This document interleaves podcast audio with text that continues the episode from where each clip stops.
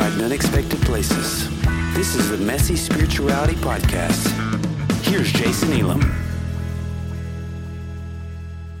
Hey, friends, this is Jason Elam. Thank you so much for tuning in to this episode of the Messy Spirituality Podcast. I love the conversations that we have here, and I hope you do too. But you know what I like even more than listening to the interviews on the podcast?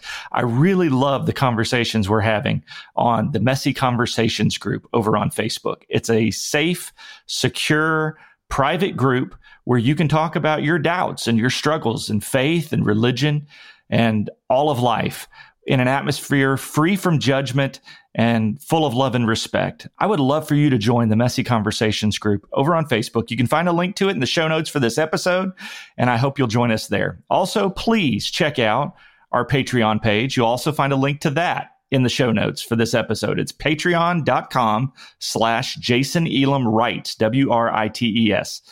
Uh, that is where you can sign up to be our patron on Patreon.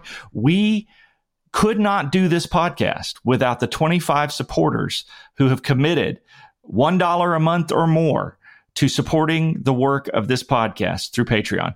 For each giving level, there are specific reward tiers. You can get everything from early access to each new episode of the podcast, all the way up to free copies of my forthcoming book, just for you. Uh, we are publishing articles just for our patrons on Patreon. We are also about to start releasing videos that will be specifically produced just for the patrons of this podcast on Patreon. So would you check that out? Patreon.com slash Jason Elam writes and make a pledge. It's just automatically drafted every month. You can cancel anytime, and there's certainly no hard feelings about that. But I would love to have your support. It makes it possible for us to do what we're doing, and we honestly could not do it without you. Thanks for listening. Enjoy this episode of the Messy Spirituality Podcast. My guest today is a licensed clinical social worker and works in the healthcare field. He is a co host of the Fade to Gray podcast and also runs a solo podcast called Mental. He comes from Southern Baptist roots and was headed into ministry until he realized he had same sex attraction. Seth has an interesting journey and he isn't shy about sharing it for the benefit of others. Welcome to the Messy Spirituality Podcast, Seth Showalter. Hello. Nice to see you, Jason. I am really excited to talk to you. We've uh, run into each other a couple of times online. We've both been involved in the Too Many Podcasters Zoom gatherings, and uh, we've talked a, a little bit outside of those gatherings, but I'm really excited to hear more of your story. Can you kind of take us back to the beginning? What was the start of your spiritual journey? Were you raised in a culture of faith? Yes, absolutely. So it's when we talk about, you know, what age was I did I come into the faith? Uh, at conception, I was born into a Christian uh, Southern Baptist family, and church was a part of my life from as far as I can remember. Um, it's always been a part of who I am and part of my family. Do you remember walking down a church aisle and you know giving your heart to Jesus? Was was that part of your experience? Oh, sir, absolutely, it was. I listen. Not only did I walk down that aisle for altar calls more than I mean, let's be honest, more than once or twice. I also led them at one point in my life. So yes, altar calls are definitely a part of my part of my past. Okay, so when you walked the aisle to surrender to the God you were hearing about at that season of your life, tell us about that God. Who was the God that you learned about early in life? Oh, that God was a God that was in control, um, a God that was reliable, accountable, predictable, and had my best interest in mind. That was the God that I grew up with. Would you say the God you learned about in the Southern Baptist Church was a vengeful God or a judgmental God or uh, the God of love that we hear a lot about today? Ooh, well, that's we're going to come down to semantics because there's a difference between what's preached and what you actually take home. Love was communicated, but around parameters of judgment and rule. So that that's a tricky answer. So was it kind of a? I, I guess I'm kind of reading my experience into your backstory, which is not fair. But uh, a lot of what I grew up with was God loves you, but if you don't pray this prayer or do this thing or follow these rules or join this church or get baptized he's going to fry your ass for all eternity. Correct. Was was there that kind of dichotomy? 100% okay. What did that environment teach you about yourself growing up? That I am inherently bad, that there is something wrong with me, and that without without the intervention of a God I can't see, uh, life is not worth living. It's not said openly like that, but that's the message that's driven home, specifically when you struggle with same sex attraction, like I started dealing with, you know, into adolescence. Um, the internal messaging provided by the church is absolutely, uh, can be very traumatic. All right. Can we, can we talk about that specific season of your life? When you first began to notice the same sex attraction was uh, do you remember how old you were when that happened? I would say 15 16 okay. You start to notice that about yourself um, is there some sort of pressure you're feeling from the religious culture that you were in to deny that or did you feel free to pursue that from the beginning? Oh absolute denial. In fact i started I don't care being honest. I mean, listen, I'm an adolescent, 15, 16. I started looking at pornography, correct? And like I would look at gay pornography, but in my mind, all right, I didn't view it as gay at all. Like there was mental blocks in what I was doing because I was I was so far in, I couldn't even see it. I was so scared. Okay. Now, as a a, teenage boy myself who was exposed to pornography at 12 years old, there was this shame that set in immediately following. Did you experience that part as well? Oh, 100%. I mean, I have I have more I have tons of journals with scribblings of I am never going to do this again and making, you know, grand promises to God that I'm going to do this, that I'm going to do that and feeling absolute feeling like absolutely like nothing, just feeling shameful um, that there was something wrong with me. Was there a, a point in your spiritual journey where you started to say, maybe things are not as black and white as this church that I attend would preach them to be? Not until far after high school. That happened maybe junior year of college. Yeah, that took it took me a long time. What were you going to school for in college? Well, that's a little bit of a trick question. Let me back up a little bit. So, sure.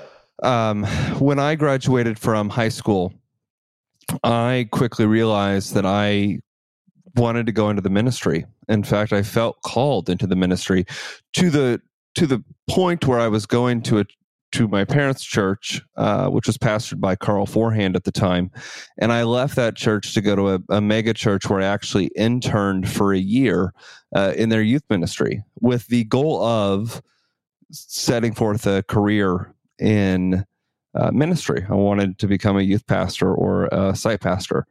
And it was during that time, though, I started sleeping with the worship pastor and realized that this was not going to work so after a year of interning, I went to the University of Missouri and got my undergrad in social work.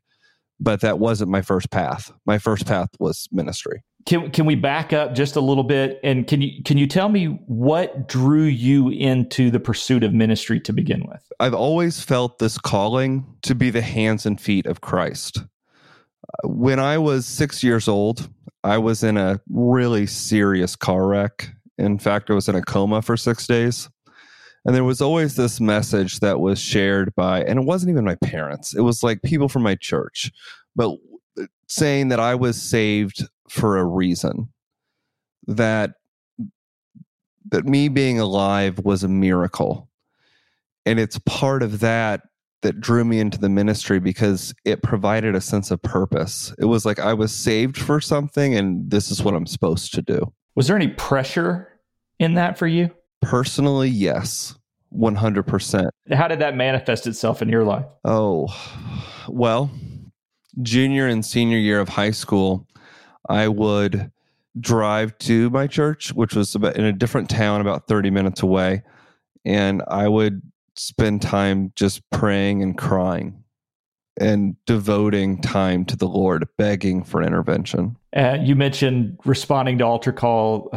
I, I don't think you use these words, but in my mind, it sounded almost like week after week. Yeah, which was certainly my experience. Oh yeah. Um, how how often was that laying down your sexuality? Rephrase that. What do you mean laying down my sexuality? Well, what, how, repenting of these feelings you were having based on, you know, I, I'm guessing you were raised in an environment where you were just taught that was sinful and needed to be avoided. Is that correct? Correct. Okay. So, like, once I started having these feelings, I didn't come to recognize them for what they were until probably 18, probably when I started working at the church, and especially once I started sleeping with the worship pastor.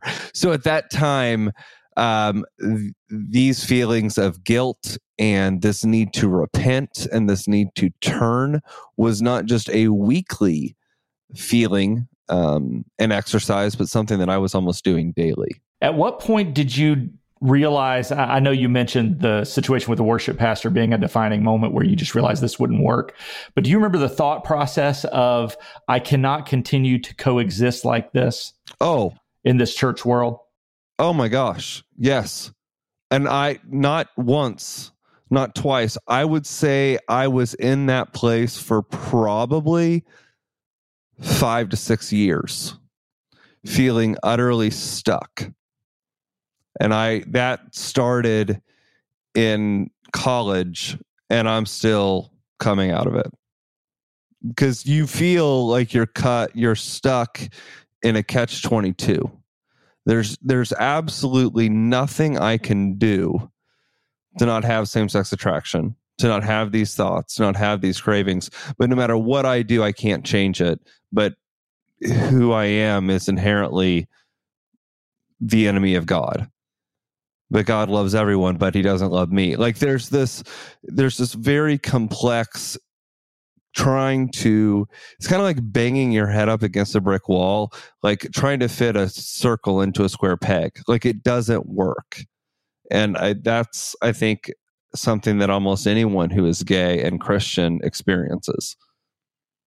And it's not something that you just get over. It takes years how traumatic was the loss of that sense of well i don't guess you really lost your sense of calling but you said when you let when you decided you were going to leave the mega church that you were going a different path into college rather than pursuing a vocational ministry. How hard was that transition for you? Honestly not that difficult because i went from ministry to social work. And honestly, I don't know how I don't know how much closer you can get to being the hands and feet of Christ than being a social worker. So the activities that I started volunteering at, the homeless shelters, the people I was working with, I was serving, it filled the place of the church in a large extent. But I didn't have that special calling, like feeling like I was in God's will. That was what was difficult when we are on a track towards ministry, generally there are a lot of mentors and supporters and people around us steering us towards that, trying to guard our way. Yes. Uh, kind of serving as parameters to keep us on the right track. Mm-hmm. Did you have honest conversations with those people in your life about why you were stepping away from that journey? Actually, no. I did in getting into the ministry. I didn't so much in getting out. Did you feel like they would just try to get you to deny your sexuality and stick with the path originally plotted for you? Well, okay, let me back up because the truth of the matter is I did seek some, but I didn't like I didn't like the answers I got because they weren't they weren't instructional, so I don't view that as an actual consultation. Gotcha. But I like I met with, I mean, I'll be honest, I had someone in high school that helped me get into the ministry. Um, he was my mentor all throughout high school. And then before I left the mega church I was at, I had a sit down conversation with another one of their pastors. He's not there anymore, though. But I had several talks with these people, but the, their answers were not, there was no actual direction. The solution was just deal with it. This is your cross to bear that's not that's not an answer to me. Yeah. How did how did you feel hearing that? I mean, I imagine that would be really frustrating. Oh, extremely. Your heart sinks because you start having hope that there is an answer and that God is in control and that He does love you and that He is going to guide you and He is going to provide you direction. And then when you get nothing, it's kind of like, okay, so now what? And, and after that happens so many times, you eventually give up.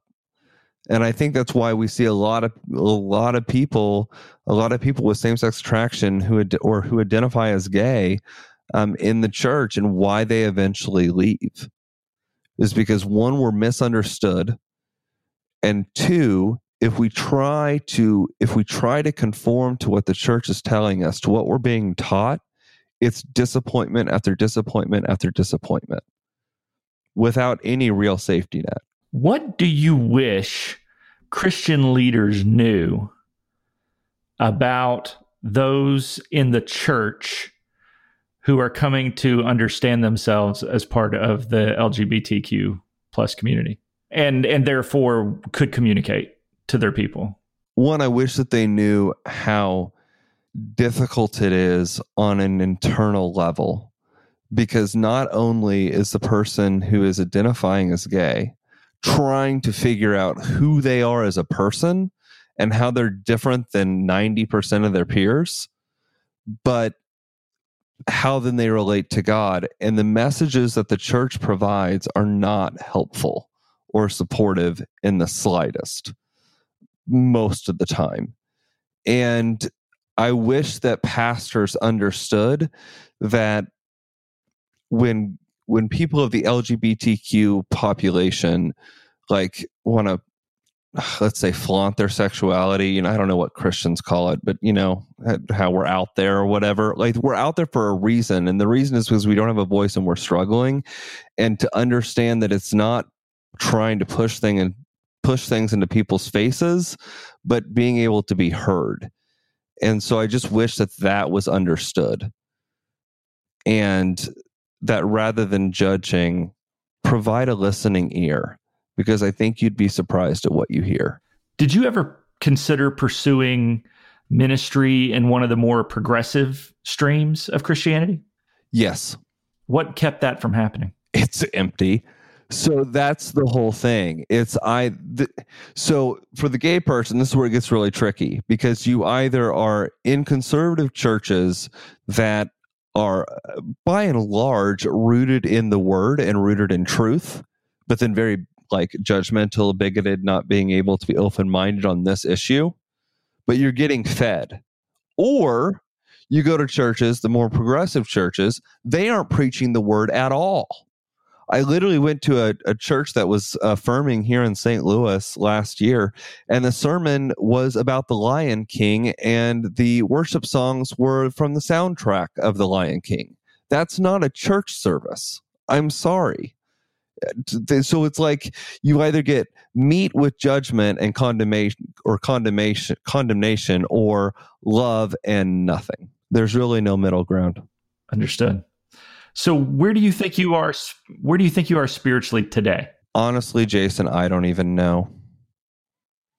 That's the whole thing is because I knew you were going to ask me that question and I don't have a great answer for you. I don't know is a pretty good answer, I think. But I'd love for you to I'd love for you to explore that. Well, when we want to talk about like okay, so what I was how I was raised was it was all about what you believe. What does that even mean anymore? What I believe like yes i believe in jesus christ. I believe in the holy church. I believe in the communion of saints. Like i believe in the apostles creed. But what does that even really practically mean other than just saying i believe it like what what is that practically? I believe all those things but am i active in church? Am i actively praying? Am i actively reading my bible and trusting and and placing everything in my faith in god? No i'm not do you do you feel like you're still a part of the Christian family? What does that what, what does that mean? like what does that mean? I guess I, I, well, I guess what I'm what I'm trying to ask is do you feel like you still have a place at the table of Jesus? Do you, I mean, I hear you saying I believe in Christ, and I also hear you. I really do hear what you're saying about what does it mean to believe in these things. Uh, I think that's a great conversation that needs to be had. But do you feel like you are accepted and loved as part of the family of God, uh, even if you may not be completely accepted at the church you grew up in? At times, yes. Okay. Lately, I've lost all interest.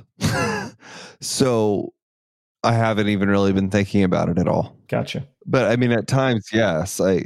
But it's about my relationship with Christ. It's not my relationship with God's people most of the time. I mean, I'm talking about internally within the church. I mean, I live my life in service to others, trying to be of support, supporting the people. But like inside the church, I'm not really. I don't really strive for that anymore. Uh, was it awkward for you? I, I, know you mentioned our mutual friend Carl Forehand. Mm-hmm. Uh, ha, has it been difficult for for the two of y'all to be back in each other's lives? Uh, I, am assuming there was some separation from the time you left that church that he was the pastor of between now and then. Is that accurate, or were you two speaking throughout that time? Well, so this is where this gets interesting because Carl was a transplant to my church, right? So Big Lake Baptist Church is where he pastored, and he was only a pastor there for a few years before I went off to college or went off to Missouri State. So when I talk about like the upbringing and the what the church did and how those things were hurtful, it wasn't under Carl's reign. um, it was, you know what I'm saying? It was the church culture. Yeah, absolutely. Absolutely. But I think even Carl, you know, Carl and I have had some really heartfelt, honest conversations on this podcast. And I think he would be the first to say that he's changed a lot since those days. Oh, yeah. Sure. So I'm guessing that his church was not affirming back then. No.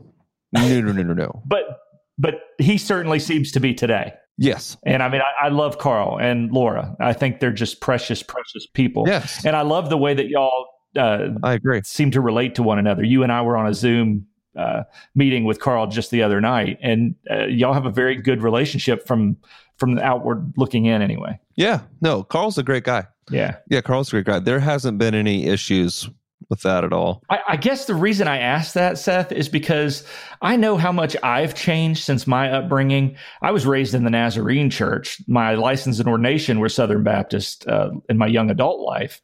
But I know that there's some ministers from my younger days that it would be very uncomfortable for me to be around right now just because my beliefs have changed so much. And you know i mean i'm uh, i'm married to a woman we've got four kids but my views on god and the church have just dramatically changed to the point that i'm not sure that we could coexist very long. And so it's really refreshing and awesome for me to see uh, you and Carl relating to one another now at this point in your life. Oh, absolutely. Yeah, Carl's a good guy. And um, it's been very encouraging to see the journey that he's been on. Yeah, he's an encouraging guy. Well, you know, you I've heard you talk about your work now. And you talk about your job uh, at least the job before the job you currently just got promoted to. And it really does sound like ministry. So, I mean, have you thought about that? Like, I didn't really stop pursuing ministry. I'm just doing it in a different arena than I expected to. Oh, yeah. No, that's exactly what I'm doing. And it's intentional. So, the whole thing when I was, which again, we're going back to when I was younger, but like when I was 18, when I kind of decided to choose social work over ministry, the the phrase that I was running around in my mind, I have two choices. I can make a difference in trying to make money in the in life, or I can try to make a difference in, in helping people's lives. And at the end of the day, that's what I wanted to be known for whether it was in ministry or whether it was in in the world that's what I wanted to do. And when I gave up ministry, I had to ask myself, what is the closest thing to being the hands and feet of Christ? in it's social work. Or at least that was my conclusion.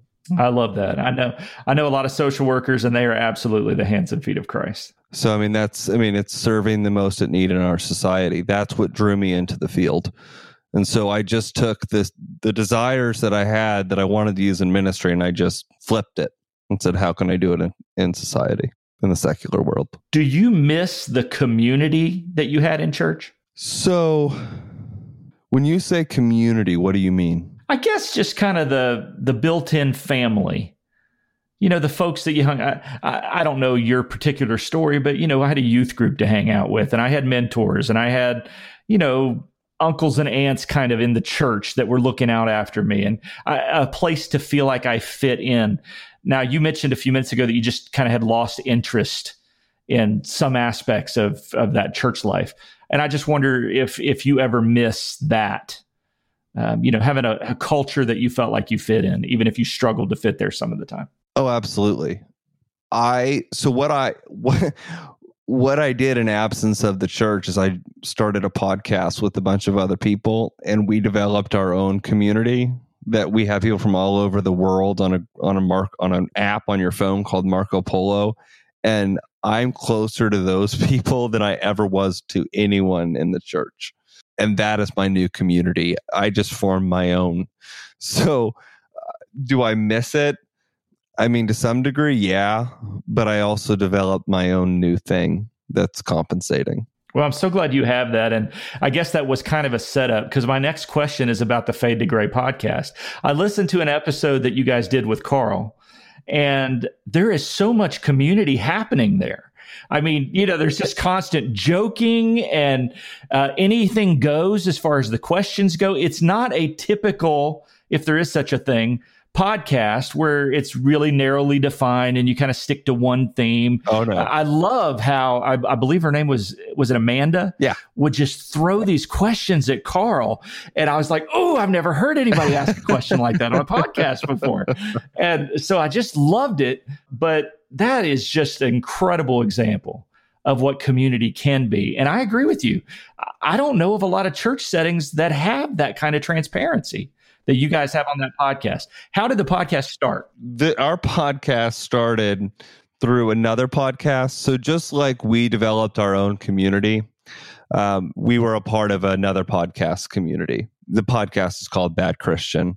We were very involved in that community two, three years ago. And several of the guys started talking on this app called Marco Polo, they developed this thing called the locker room. And it's where all the guys from Bad Christian would go onto this app and just hang out and talk. And they had a another group for the ladies and another like all these different groups that you could be a part of.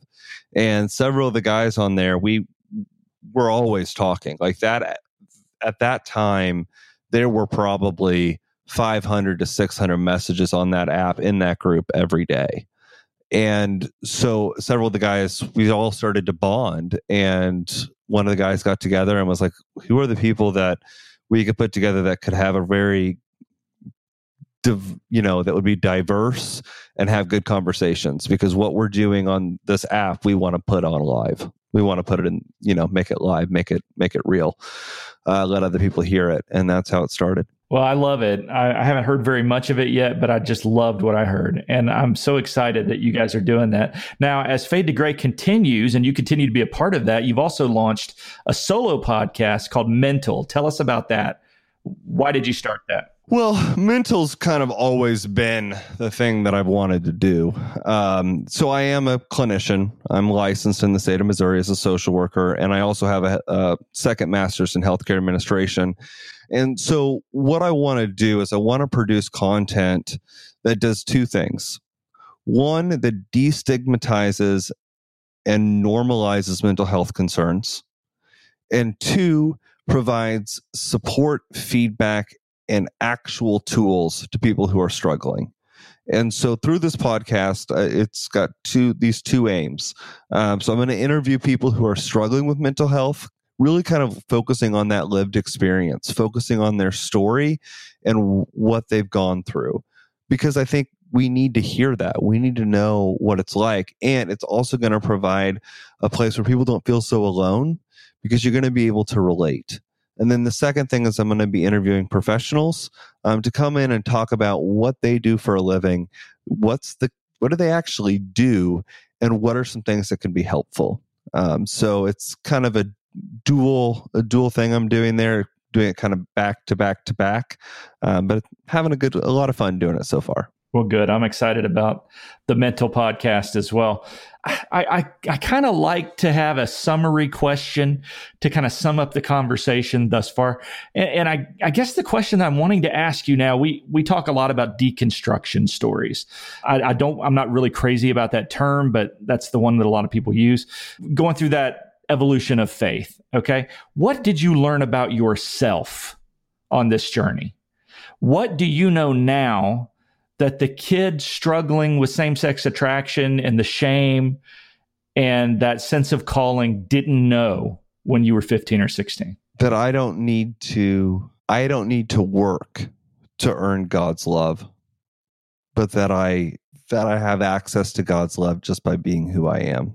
Beautiful. I love that. How can our listeners engage with you and your creative work online? Absolutely. So you can find um, you can find Fade to Gray and Mental on almost every podcast platform out there, uh, Podbean, Apple Podcasts, Stitcher. Uh, we're almost everywhere.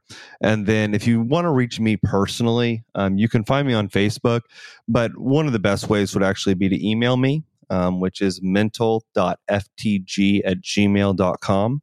Um, please feel free to come on there, email me, let me know what's going on. Uh, specifically, there's things you want me to cover or things you want to hear about, I'd be more than happy to engage that. And also, um, because of the COVID outbreak and everything that's happening there, the pandemic, um, I've released all my Patreon requirements, and I also have a Marco Polo group just for people to come in um, and talk about their mental health if they're struggling. And so, please feel free to reach out to me if that's something you'd be interested in. Awesome. Seth, I really appreciate you coming on the podcast today. Listeners, we're going to have all of Seth's uh, social media, that email address he just gave you, the um, links to the podcast that he's mentioned today. We'll have all of that in the show notes for this episode. And I hope that you will take advantage of those resources, especially if you're struggling and who isn't during COVID uh, 2020. Um, we all need each other and if you need someone you can turn to that you can trust about mental health issues, uh, I just love the heart behind Seth Showalter. And I'm so grateful, Seth, that you were willing to come on and tell a little bit of your story here today. Well, thank you so much, Jason. It's been a pleasure. Brother, I just want to say that I, I see you. I hear you today. I affirm you. I just love, I think you're a perfect fit at the table of Jesus. And you just remind me so much of the heart of Christianity. And I'm so sorry that people like me and others made you feel like who you are uh, didn't fit. And so I just wanted to say personally, because I, am one of those guys who was a, a family values Southern Baptist Christian conservative who preached against all of these things in the past. And I just want to say, I'm sorry and I love you and I absolutely receive you as my brother in Christ. And I'm so grateful for your story that you've shared here today. Well, thank you. That means a lot to me. You've been listening to the Messy Spirituality Podcast. You can find us on Facebook and visit us online at messyspirituality.org.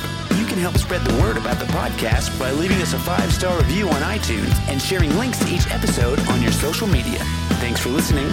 We'll be back next week with another episode.